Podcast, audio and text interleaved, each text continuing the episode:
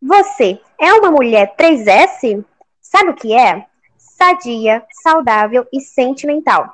E é dessa mulher que estaremos falando nesse episódio. Roda a vinheta.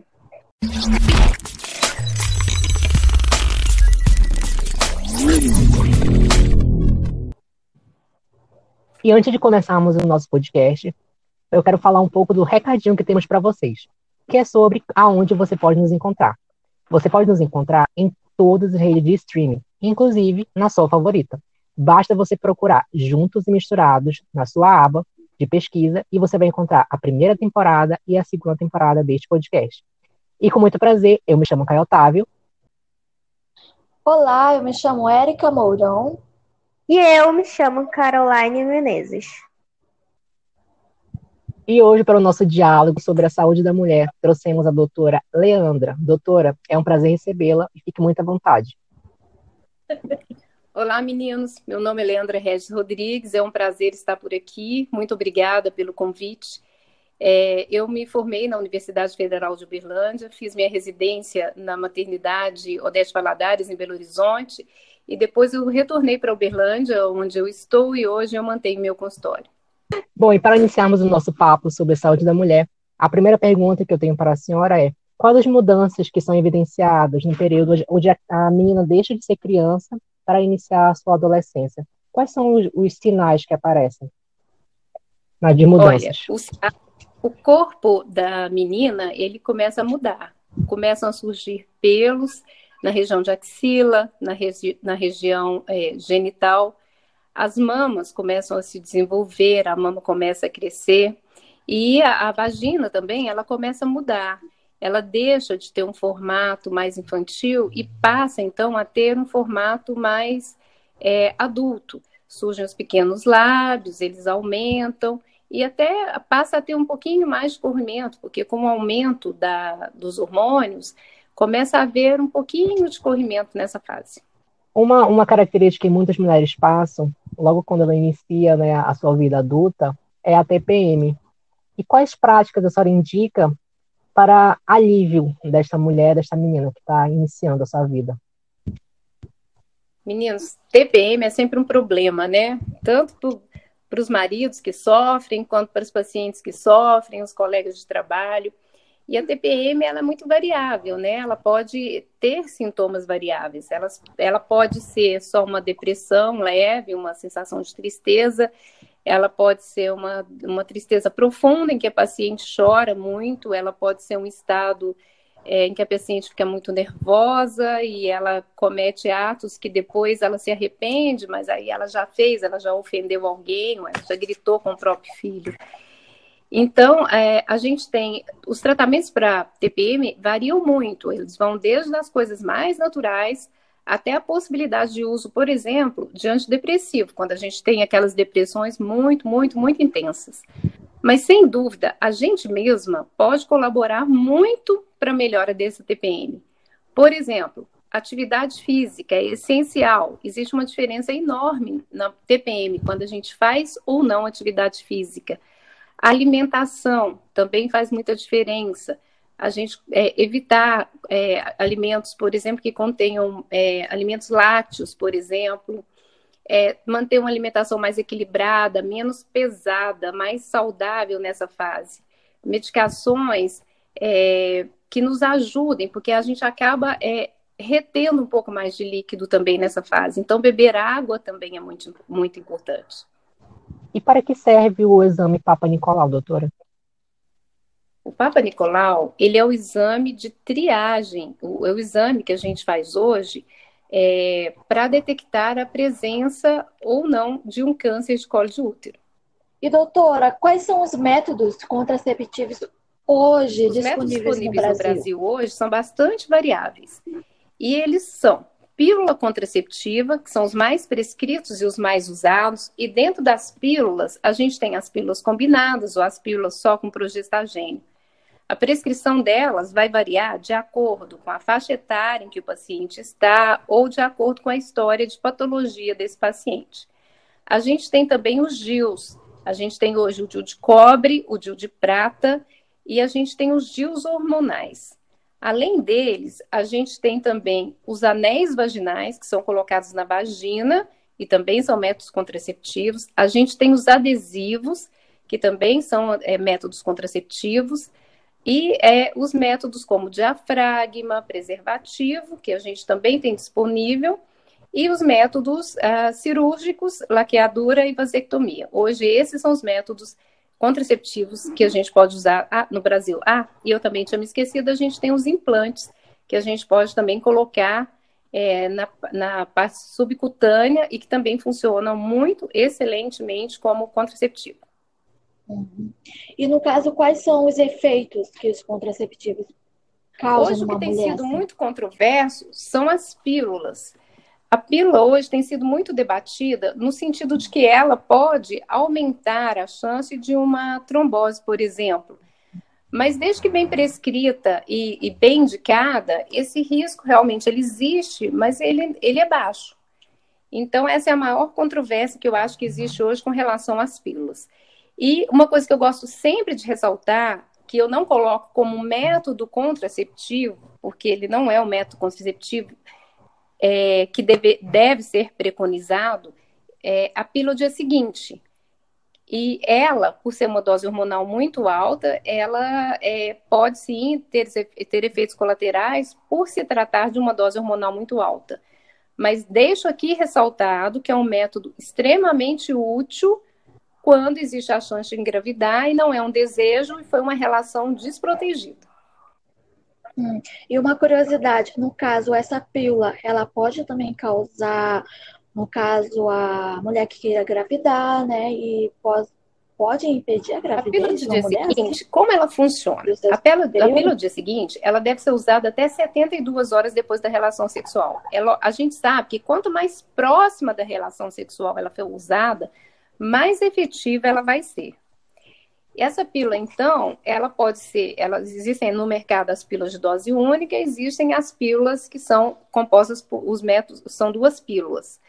É, e essa é, a pílula, ela é uma progesterona em dose extremamente alta que tem como objetivo impedir a implantação do embrião.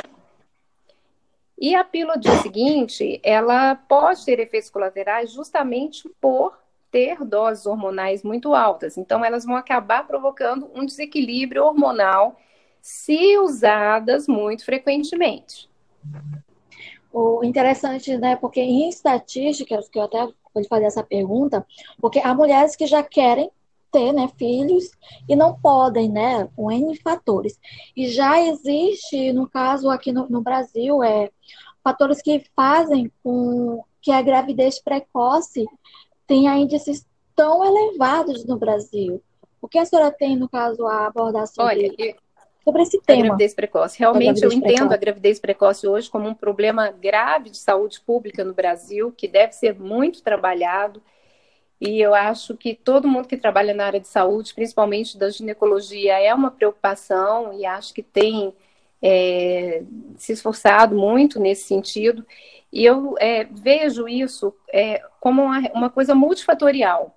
Então, por exemplo, a dificuldade de algumas pacientes ao, a, a informação segura. Às vezes ela tem informação, mas ela não acessa uma informação segura, né? Ela tem uma informação aí de amigos e tudo, mas ela não, não tem uma informação é, mais é, embasada cientificamente. Ah, outro fator também que eu associo é a imaturidade, né? Às vezes as pessoas hoje elas têm muito acesso à, à informação, mas elas não sabem muito bem o que fazer com ela. E o que eu vejo muito no consultório, principalmente, é essa questão de, da adolescente, ela ainda estar naquela fase infantil, né? Porque quando você é criança, você acha que o desenho animado, o personagem morre, mas ele ressuscita a seguir. Você acha que o personagem está no buraco, mas a seguir ele já aparece lá no outro capítulo. Então, às vezes, na adolescência, muita gente ainda conserva essa ideia de que as coisas vão ficar bem, elas não acontecem com você. Então, eu posso ter relação sexual sem preservativo, eu não preciso prevenir, porque não vai acontecer comigo. Mas por que, que não vai? Porque eu não quero. Então, eu vejo muito essa questão dessa, do não acreditar que as coisas têm consequência. Então, é, eu acho bacana e parabenizo vocês por esse podcast, que tem uma abrangência muito variada, e, e que vocês continuem trabalhando de, nisso, de levar informação segura e de dizer para os adolescentes que, ou para qualquer pessoa que seja, que ter relação sexual sem o uso de um contraceptivo engravida. Eu acho que existe também dois pontos para a mulher, né? Existe o ponto dela engravidar ou ela poder adquirir doenças sexualmente transmissíveis, né? Que está em constante expansão, né? Aqui no Brasil. Sim, a gente tem visto bastante doença sexualmente transmissível. Até porque muita gente não tem o hábito do uso do preservativo, que eu sempre bato nessa tecla, é, que tem que prevenir, não é só a gravidez, também tem que prevenir doenças. E as doenças sexualmente transmissíveis são várias. A gente tem aí o HIV, que as novas gerações, elas têm muita dificuldade de acreditar no HIV, porque hoje o HIV, ele não mata como matava antigamente, mas a gente tem que ter em mente de que ele é uma doença que a gente ainda não tem cura, ou seja, você provavelmente não vai morrer, você vai continuar tratando, mas vai tratar o resto da vida é, e envolve aí N fatores de gravidez e tudo isso. A gente tem gonorreia, né, que é uma doença é, causada pela Neisseria gonorreia, dá um corrimento mais acinzentado. É, a gente tem a sífilis, que está voltando aí com força toda, né? A sífilis, ela dá uma, uma lesão, geralmente na vagina, e aí eu deixo uma, uma ressalva, não só na vagina, mas como no pênis também que ela é uma lesão, é, ela é uma ferida que ela desaparece em poucas semanas com ou sem tratamento. E depois, posteriormente, ela já volta como uma com lesões por todo o corpo. E se não tratada, posteriormente ela vai evoluir para lesões a nível de sistema neural, a nível de sistema é, de outros órgãos. Então, é uma doença também bastante preocupante. Então, assim, é, toda lesão que tiver, seja na vagina ou no pênis, procurar um médico, porque é, para fazer um diagnóstico, porque não é o fato dessa lesão ter desaparecido que significa que você não teve nada. E a gente tem também clamídia, que é outra doença sexualmente transmissível, que pode ser assintomática, mas pode dar lesões em, em trompa, por exemplo, e levar até esterilidade. Então, é, é importante a prevenção, o uso do preservativo. E a gente também não pode deixar de citar o HPV, que ele pode dar verrugas genitais e pode também estar associado, e aliás, está associado à alta incidência de câncer de colo de útero e que deve ser acompanhada. No caso, é, vamos dizer assim, fora de uma relação de uma relação sexual onde contrai essas doenças, no caso, a rotina de higiene íntima feminina. Qual a orientação? Higiene íntima é alguma passar? coisa que eu acho que, sim, deve ser falada, sim. É muito importante. Eu acho que a higiene íntima, ela é uma coisa importante porque ela passa pelo autocuidado, né? Então, se a gente tem o autocuidado, a gente cuida da gente mesma, a gente limpa a gente mesmo, a gente é, vai ter vai se amar e eu acho que faz, faz, faz parte desse cuidar de você mesma. A higiene íntima, é, eu gosto sempre de ressaltar que as mães sempre devem ensinar para as filhas. E aí, quando você me fez aquela, vocês me fizeram aquela pergunta lá atrás, essas mudanças que a gente tem quando a gente deixa a idade infantil e já começa a virar mulher, é, a higiene aí é muito importante, porque o formato da sua vagina vai mudar, vai vir um corrimento. Então, eu acho que aí o, o é muito importante a higiene, sim, lavar a vagina. Até, até porque existem os produtos, Sim, né? mesmo... né? Higiene íntimo. No caso, assim, por exemplo, até, até, vamos dizer assim, em farmácia, né? Às vezes a gente vê aquele sabonete íntimo. É, engraçado, recentemente eu vi no, em um catálogo um, vamos dizer, desodorante íntimo. É, é, no caso, assim, ele é, é, aromatizante, entendeu? Mas assim, eu achei bem, achei bem interessante, no caso, para Sim. Esse higiene, Sim. né, da mulher. É, e uma pergunta cuidado, que os pacientes sempre fazem pra gente é a respeito mesmo do uso de sabonete íntimo ou de desodorante íntimo. Uh, sabonete íntimo é uma boa ideia, sim, ele geralmente vai equilibrar o pH, e aí eu acho que o, o, interessante de olhar se você não vai ter alergia a ele, né? Porque de repente você acha que é uma boa ideia, mas você tem alergia àquele produto, e aí você começa, ao invés de melhorar, a ter um corrimento, por exemplo. Mas desde que você não tenha, é sempre uma boa ideia. Desodorante, a gente não preconiza muito não, porque cientificamente não tem nada provado que esse desodorante íntimo, ele vá... É, resultar em alguma, algum tratamento ou alguma prevenção de alguma doença. É, e outra coisa também que eu gosto de ressaltar, que muita uhum. gente tem por hábito, é lavar dentro da vagina. Gente, a gente não lava dentro da vagina. A gente não pega a mangueirinha e lava o colo de útero, lava a vagina. A gente fizer isso, a gente vai fazer um desequilíbrio de flora, porque o que protege a sua, a sua vagina de ter corrimento, por exemplo, é uma flora de lactobacilos que ela tem. Se você lava dentro da vagina, você desequilibra essa flora. Então, basta que a gente lave bem lavado por fora da vagina. Então, gente, é, continuando nesse âmbito de higiene, né? Uma pergunta bastante frequente, até mesmo dúvida minha.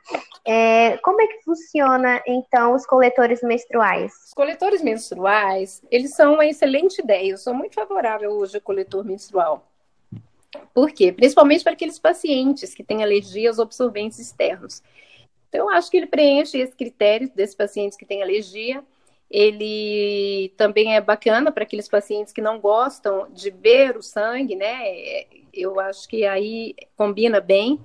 E para as pessoas que entendem a, a vida como a preservação ecologicamente correta e tudo, eles também obedecem esse critério, porque eles não, eles são reaproveitáveis, né? É, você não tem que comprar um, um, coletor menstrual a cada ano.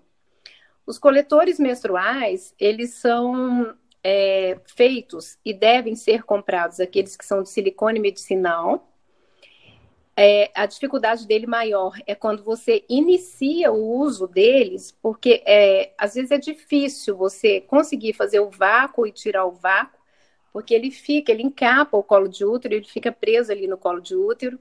Então, às vezes, é, é até você pegar, até você é, ter esse jeito de tirar e colocar é um pouco mais difícil, mas assim, não é impossível, com um pouquinho de paciência a gente consegue. E hoje existem também alguns, algumas marcas que têm um aplicador que facilita para essa paciente que tem essa dificuldade. Para comprar um silicone, a gente é, vai se ater à idade e à paridade da gente. Então, basicamente, eles se dividem em coletores para meninas abaixo de 19 anos, coletores para meninas entre 19 e 35 anos de idade, ou que nunca tiveram filhos, e os coletores para mulheres acima de 35 ou que já tiveram filhos. Essa é a forma da gente comprar o coletor menstrual da gente. Um comentário fora a parte em respeito aos absorventes. As queridas marcas que estão me ouvindo, se atentem também, porque assim, uma experiência, um desabafo aqui de mulher para mulher. É porque, olha, eu comprei um absorvente. Quando a gente tira aquela abinha que está colada lá, tá, ok. Quando eu remover aqui, você acredita que ficou a cola no próprio absorvente, no coisa, mas ah, eu acho que eu fiquei olhando assim, eu não acredito, eu não acredito que essa colinha ainda ficou lá, entendeu? Naquela partezinha que as mulheres entendem. Mas, ou seja, as donas marcas tenham mais cautela, tá bom? Por quem não usa coletores, usa absorvente. Então, Controle por favor, tenha um outro né? olharzinho para os absorventes. Exatamente. Isso mesmo. Então, é, a importância de, dos cuidados com o sistema reprodutor. E que cuidados deve ter quem pretende engravidar? Pergunta interessante a sua. Eu acho que um dos cuidados que você deve ter com o sistema reprodutor, por incrível que pareça, ele começa bem lá atrás, por exemplo, quando você começa a ter relação sexual. E eu acho que ele bate com a pergunta que a gente já fez lá atrás, a respeito das doenças sexualmente transmissíveis. Então, um dos cuidados você começa quando você começa a sua vida sexual. Outro cuidado que a gente deve ter com o sistema reprodutor é manter-se bem, praticar atividade física, manter-se com o peso ideal, porque a gente sabe que quanto mais obesa, é mais dificuldade de engravidar. E, obviamente, mais problemas na gestação. E uh, outro cuidado é que quando você quiser engravidar, eu acho que aí é importante você procurar o ginecologista para você fazer alguns exames, ver se realmente está tudo ok.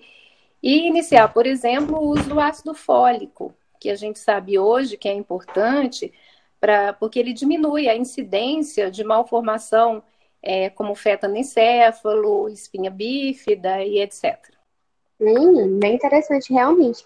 Outra pergunta que é muito norteadora é as mulheres e a síndrome de Burnout. O que seria isso? Síndrome de Burnout. Gente, isso é uma coisa realmente que mulher padece, viu? Eu costumo dizer sempre que ser mulher nunca foi fácil e não tem sido. Porque eu acho que hoje as mulheres elas acumulam cargo, né? Então, por exemplo, se você é solteira e casa, ok, você é uma mulher casada.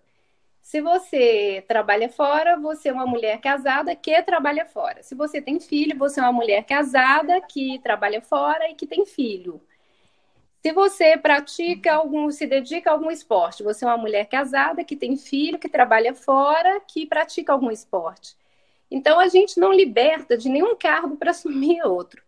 Então a gente tem aí uma jornada tripla, quádrupla de trabalho porque você tem que desempenhar todas as funções, ele é exigido que desempenhe bem todas as funções. O seu filho quer que você seja uma boa mãe, você quer ser uma boa mãe. O seu marido, ele também exige atenção. Você tem uma casa para administrar, você tem uma carreira. Hoje em dia é difícil alguém que não tem uma carreira, porque como economicamente as coisas mudaram, hoje o casal, para conseguir sobreviver e conseguir as coisas, os dois têm que trabalhar. Então, não, não há como a gente não ter um estresse constante. E daí eu acho que a gente vive sempre na, na síndrome de Burnout, né? Que é esse estresse excessivo aí. Entendi.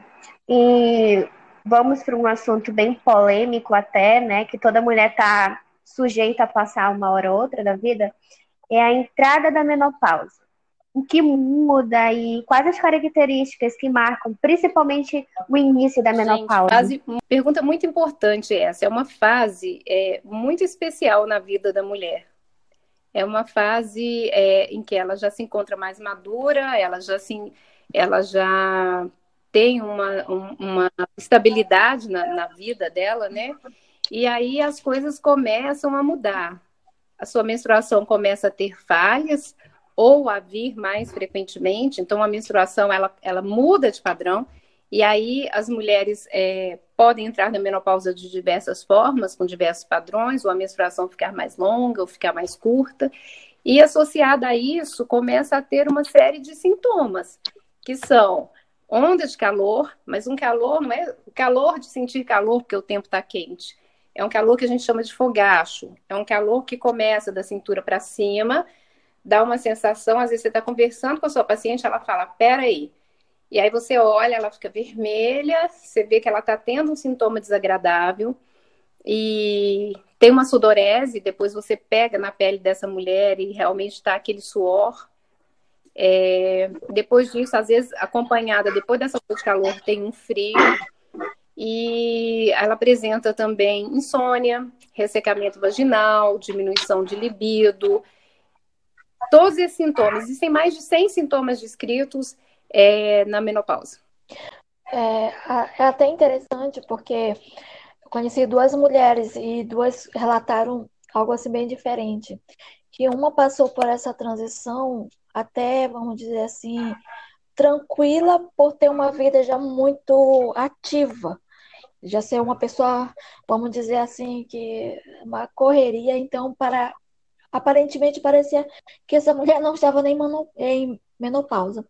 E já uma outra mulher, não. Tudo assim que a senhora falou mesmo, muita, até a mais, era nítido o que ela estava passando. Ou seja, o, o que eu gostaria de saber, assim, no caso, é cada corpo é diferente, é uma reação diferente, ou é, tudo isso aí a mulher vai passar. Então, é muito individualizado o que, que cada mulher passa. É, tem mulher que não tem sintoma absolutamente nenhum e fica tudo bem. E tem mulher que tem muito sintoma, tem todos esses sintomas e até mais. Eu lembro de uma paciente que andava com uma toalhinha assim, ela se secava, porque realmente era muito desagradável, né? E às vezes é muito desagradável, você acabou de fazer uma maquiagem, você fica suada imediatamente, borra essa maquiagem. Às vezes você acabou de sair do banho, você já está pregando de novo de suor. Fora que às vezes você não dorme de noite, no outro dia você tem que acordar cedo e tem que produzir. É, são muito variáveis, assim. Mas a, a, a, notícia que eu quero dar é que existe tratamento para isso. Procure o seu ginecologista e vê o que, que dá para fazer. E dá para fazer muita coisa para dar uma melhorada nesses sintomas. E é muito interessante, porque às vezes as mulheres chegam no consultório e quando você, você indaga sobre isso, ela diz: Nossa, mas eu consigo melhorar isso, isso tem tratamento. É, tem sim, gente. Então procura o ginecologista. Isso não é um, uma coisa que obrigatoriamente é da natureza e você tem que sofrer. Não. A gente pode melhorar isso, pode melhorar a sua qualidade de vida. E acho que hoje a gente tem que pensar muito em qualidade de vida, já que a nossa expectativa de vida ela está maior. E eu vejo que existe é, uma geração que não acredita muito, não, não, não lhe foi ensinada a prática da atividade física. A sua geração, ela é uma geração que já entende mais a atividade física como qualidade de vida, como saúde, não só estética. Então, sem dúvida, atividade física, manutenção do peso e alimentação saudável ela ajuda a ter uma menopausa disparada melhor do que uma pessoa que não se exercita, é sedentária, está acima do peso e, se, e, e come de forma totalmente não indicada, assim. Agora chega o momento mais esperado por nossos ouvintes, que é onde o nosso convidado responde as perguntas que vocês enviaram. E tenho que declarar que fiquei muito espantado por ser um tema muito abrangente por todas as mulheres, né? que são dúvidas que ocorrem a todas elas. Recebemos milhares de perguntas, e a primeira foi da Virginia Saad. Existe uma idade certa para iniciar as consultas com o ginecologista? E qual a importância de realizar essas consultas regularmente? Bom, eu acho que não existe uma idade ideal, assim, de iniciar a consulta. Eu acho que é muito individualizado. Então, é uma pergunta que as mães fazem muito, né? E eu digo sempre que a idade é aquela idade que você, que você se sentir mais confortável de levar sua filha, por exemplo. Então, algumas mães têm dificuldade de, de dar algumas orientações para as filhas a respeito de higiene, a respeito de sexo, ou quer dar uma complementação nesse sentido. Então, acho que a idade ideal, quando começa a menstruar, por exemplo, que a mãe quer que eu explique questão de higiene, dessas coisas, quando a filha começa a, a ter um namoro, por exemplo, levar para ter uma orientação mais correta, em, em, que momento essa filha for começar a iniciar uma vida sexual, por exemplo. E é muito importante quando você realmente iniciar a sua vida sexual. E a importância da, da consulta, eu acho que ela reside sempre na medicina, que hoje é muito mais importante para nós, que é a preventiva, né? Que é fazer os exames no sentido de prevenir é, doenças ou pegar essas doenças muito inicialmente, que são onde essas doenças têm tratamento. Vanessa Soares pergunta: quais os principais cuidados com a saúde da mulher ao descobrir a gravidez? Quando você descobre a gravidez, sem dúvida, a gente começou a preparar lá atrás, né? Então, acho que os primeiros cuidados, eles começam lá atrás, quando você vai programar essa gravidez, que é o uso do ácido fólico, a preparação do corpo, essa parte toda é importante. Depois que você engravida, aí você deve procurar um ginecologista para continuidade desse, desse, desse, acompanhamento, com a realização de exames, de ultrassom e de orientações. Kátia Fontes pergunta: Uma das principais queixas que eu tenho diz respeito ao me relacionar sexualmente com homens, onde grande parte tem recusa com cuidados contraceptivos. O que devo fazer e como envolver estes homens nos cuidados contraceptivos e com a própria saúde sexual? Olha, eu acho que aí vem a importância de você tentar um esclarecimento, de você tentar é, orientar essa pessoa, esse homem que você está se relacionando, a respeito do autocuidado, da preservação com o corpo dele. Porque, da mesma forma que se é um relacionamento novo, é, você não conhece o passado de ninguém, ninguém conhece o seu passado a fundo desse jeito. Então, acho que aí é, deveria ter um entendimento nesse sentido do autocuidado. Se não existe esse autocuidado, aí eu acho que é o caso de você reavaliar se vale a pena ou não você correr riscos. É, quanto à questão da contracepção, eu acho que aí você precisa de construir relacionamentos em que haja um companheirismo.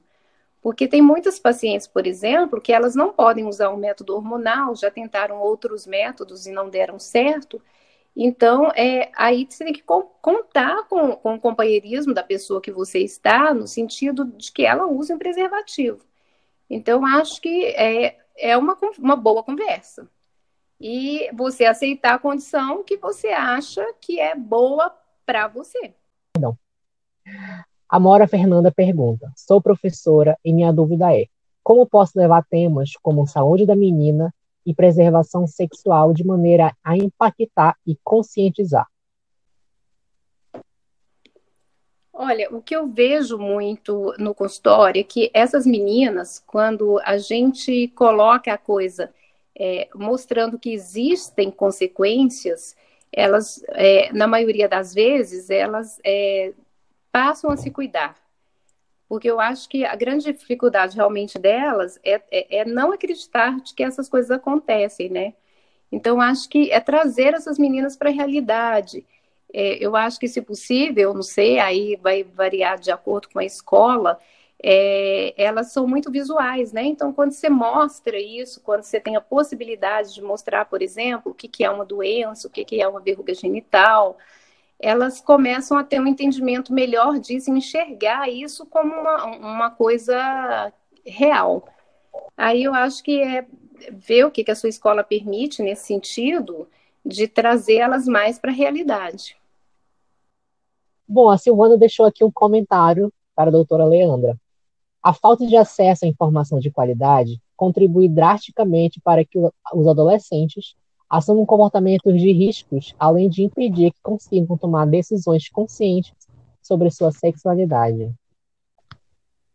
Sim, eu concordo com você. Eu acho que isso realmente procede.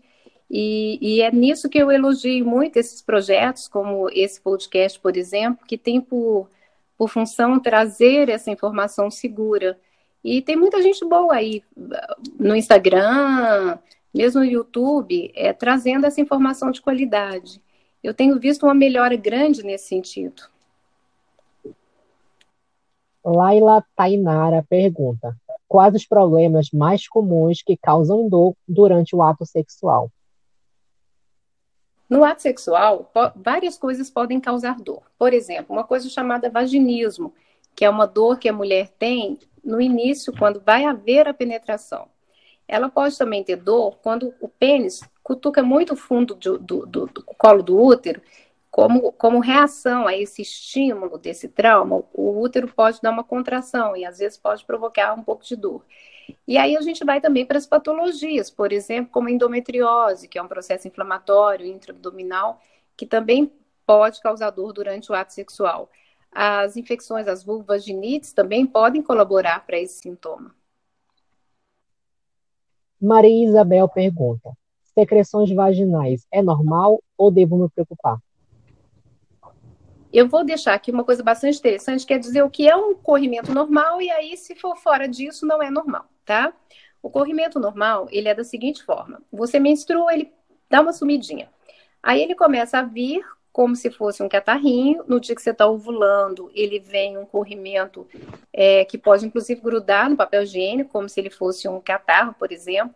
Depois ele vai ficando um pouquinho mais pastoso, levemente amarelado, levemente, até você menstruar. Este é o corrimento normal. Para as usuárias de pílula, geralmente, elas não vão ter esse corrimento em forma de catarro. Então, o corrimento é um pouquinho mais é, pastosinho e levemente, pode ser levemente amarelado. Fora disso, se tem mau cheiro, se está muito amarelado, se está esverdeado, se tem a consistência, por exemplo, de nata de leite ou de coalhada, esses não são normais. Laura Fernanda pergunta: Como lidar com ressecamento vaginal?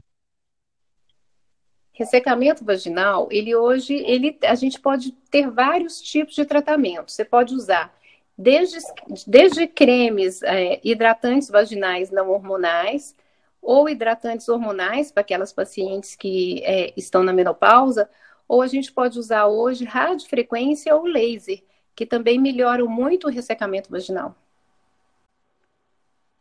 Cíntia Soraya pergunta: Sou mãe de duas meninas. Como devo proceder para começar a conversar sobre os cuidados de toda menina deve ter? E qual o momento certo para levá-la na primeira consulta? Olha, eu acho que o momento para começar a conversar é aquele momento em que a criança que vai te sinalizar isso. Ela vai te dirigir uma pergunta que você vai falar assim: epa, peraí, ela já está embrenhando por esse caminho. E eu acho que um bom método um, da gente iniciar, e foi o que eu fiz com os meus filhos, e eu notei que realmente é, uma, é um método que funciona muito, são os livros. É, existem livros que, que, tratam de sexualidade, que, que tratam do cuidado com o próprio corpo, que são específicos para a faixa etária. Você acha livros para crianças bastante pequenas, você acha livro para pré-adolescente, para adolescente.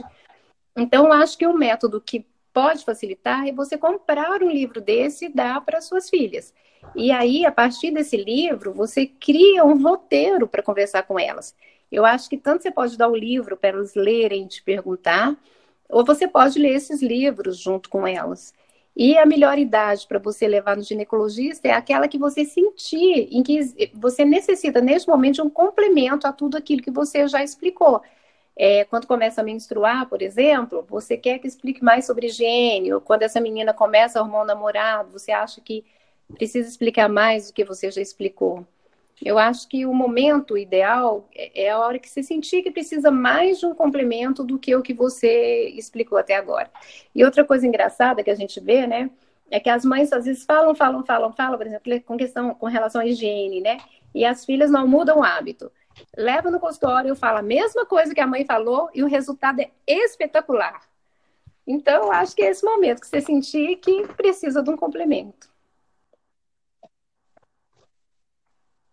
Claudiana Araújo pergunta: Estou grávida de gêmeos e queria dicas, pois acabo comendo muita besteira e tenho receio de adquirir hipertensão gestacional ou diabetes gestacional.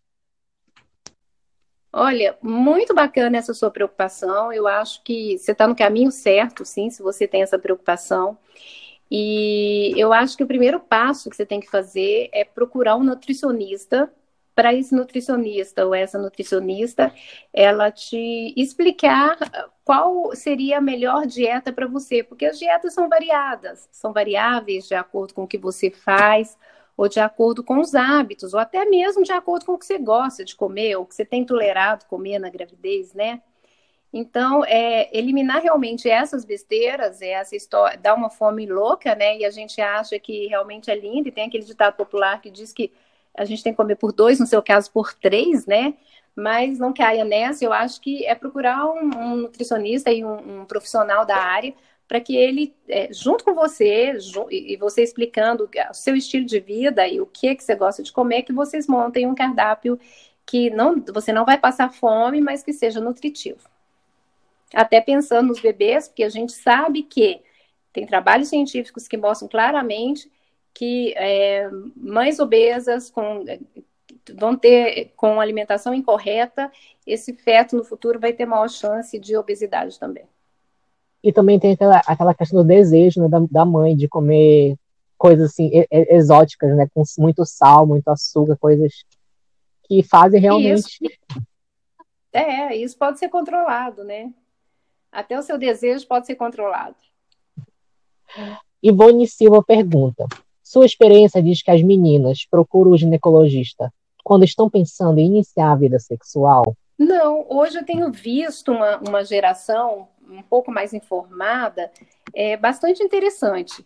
Elas procuram, por exemplo, quando elas fazem o autoexame e notam que estão com, com um nódulo, elas procuram porque elas estão com corrimento é, diferente do padrão que elas estão acostumadas, ou elas procuram porque estão tendo cólica, é, não necessariamente porque elas não iniciar a vida sexual, não. Hoje eu tenho visto uma mudança. E as consultas com essas meninas têm sido muito interessantes. Elas, é, quando elas chegam a procurar por conta própria, ou pediram a mãe para marcar, elas geralmente conduzem bem, muito bem a, a consulta, assim, é, é bem interessante. A Janaína Ferreira pergunta: a vacina do HPV é obrigatória? E é verdade que ela pode levar ao surgimento de outras doenças neurológicas? Olha, a vacina de HPV ela é muito importante. Ela faz parte do calendário vacinal e eu, eu entendo ela como de obrigação de toda mãe levar a filha para vacinar, tá? Está mais que provado de que ela não dá essas alterações neurológicas, e eu acho que se você tem a chance de dizer para o seu filho, ou de dar um presente para ele, de, de, e esse presente é tentar evitar um câncer de colo de útero, um câncer de pênis no futuro, e a vacina, ela faz isso muito bem. Eu acho que não há motivo no mundo que te impeça ou que deveria deixar com que você não fizesse essa vacina no, no seu filho ou na sua filha. Eu acho que é mais do que uma vacina, é um, é um presente que você vai deixar lá na frente para o seu filho ou para sua filha. Flaviane Azevedo pergunta: Tenho muita cólica, dor de cabeça e dor nos seios durante a TPM. Isso é normal? Sim, esses sintomas que você me relatou, eles fazem parte de um quadro de TPM. Mas procure seu ginecologista para te passar alguma coisa para dar uma aliviada nesses sintomas que realmente incomodam muito. Valentina Munhoz pergunta: Às vezes parece que sinto algo escorrendo na calcinha. O que é isso? Olha, não sei, difícil de responder isso. Depende do aspecto, depende da, de como é essa coisa escorrendo. É, a melhor forma é você procurar um ginecologista para investigar isso. Francisca Lima pergunta: não sei, de, não sei aonde o meu libido foi parar. Me socorre. então, vamos tentar achar esse libido. Bom, ele pode estar relacionado a vários fatores. A libido ela é multifatorial, né? Ela pode estar ligada à questão, eu não sei a sua idade, mas você pode estar entrando na menopausa, isso é uma questão hormonal, por exemplo. Ela pode estar ligada ao fato de você não estar fazendo atividade física, então seu metabolismo e, e os seus hormônios não estão muito legais. Ela pode estar ligada ao fato de você não estar se sentindo bem com você mesma, com a questão de você ficar nua, por exemplo, é, ou você se comportar durante o sexo, pode ser que seu corpo não esteja te agradando pode ser que o, o seu parceiro, é, o relacionamento não esteja legal. Então, acho que procura o seu ginecologista para vocês investigarem isso, se for uma questão hormonal, tratar.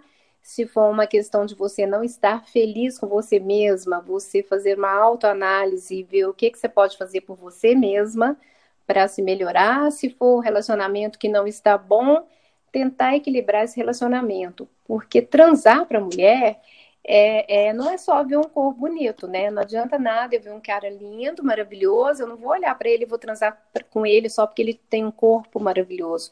Para a mulher é muito mais que isso. É uma relação de confiança, é ser bem tratada, é se sentir confortável para manter essa, esse relacionamento. Bianca Bartinelli pergunta: O que é ovário policístico e devo me preocupar?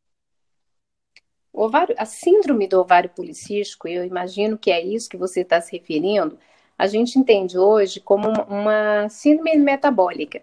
Ela, você tem alterações na glicose, na insulina, você tem, apresenta também a ultrassom, normalmente um ovário com uma característica que são vários cistos na periferia, e daí a gente chama de policisto.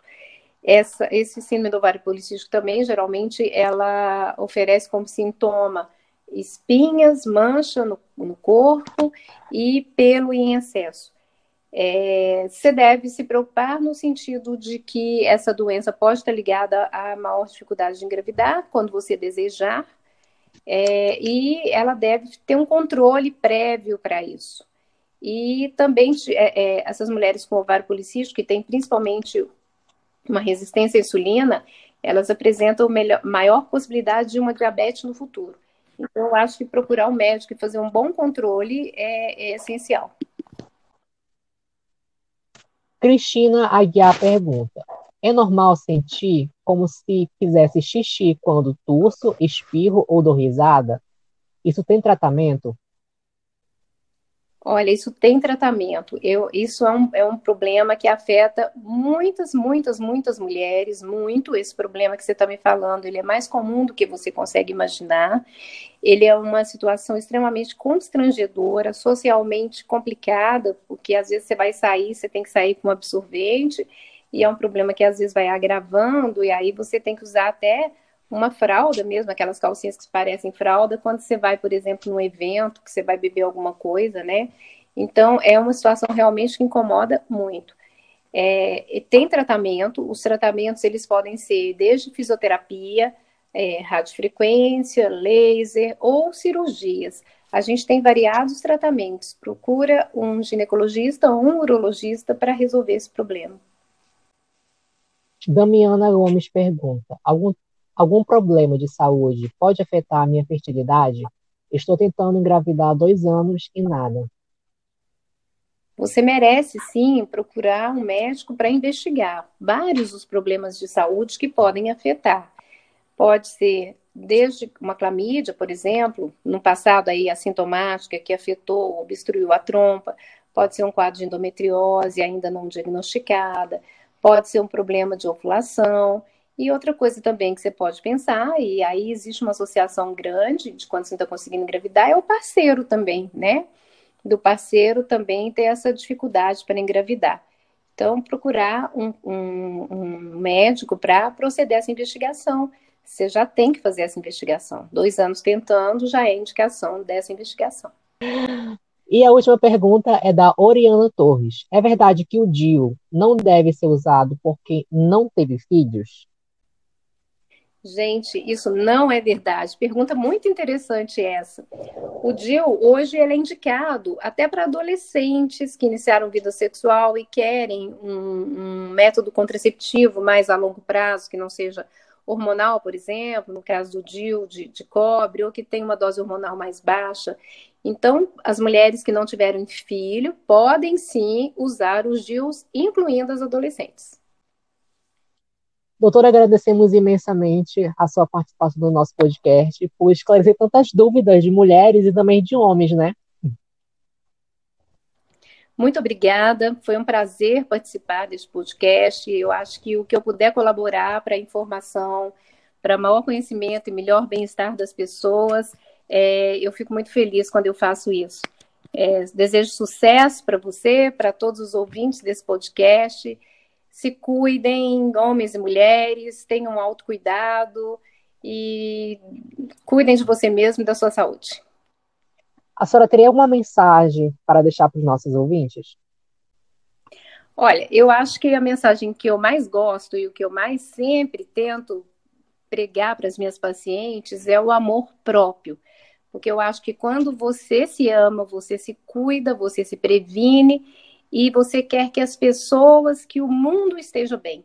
Então, eu acho que o ditado maior que eu deixo é ame-se, porque é, assim, dessa forma, se cada um se amar, cada um se cuidar, o mundo vai ser muito melhor. Isso mesmo, quero nos agradecer, doutora, também pelo, pelo nome da Carol, que teve que se ausentar. Muito obrigada, foi muito construtivo esse assunto, tema amplo e bem, vamos dizer assim, particular de cada mulher. Então, queremos pedir também que você compartilhe e curta esse podcast, mais esse episódio, tá bom? Compartilhe para o seu amigo, para o seu colega da faculdade, para o seu grupo de trabalho, porque nos comentários também observamos e sabemos que há uma interação e no, no trabalho. E também para finalizar, baseado nesse tema, como reflexão a você, mulher, que cuida do seu corpo, da sua saúde e do seu espírito. Trabalha em suas imperfeições, desenvolve novas habilidades e aprimora ainda cada qualidade que Deus a deu. Então, vamos nos cuidar, mulherada do podcast. Um grande abraço, até o próximo episódio. Não esqueça de curtir e Tchau. comentar aqui embaixo. Tchau!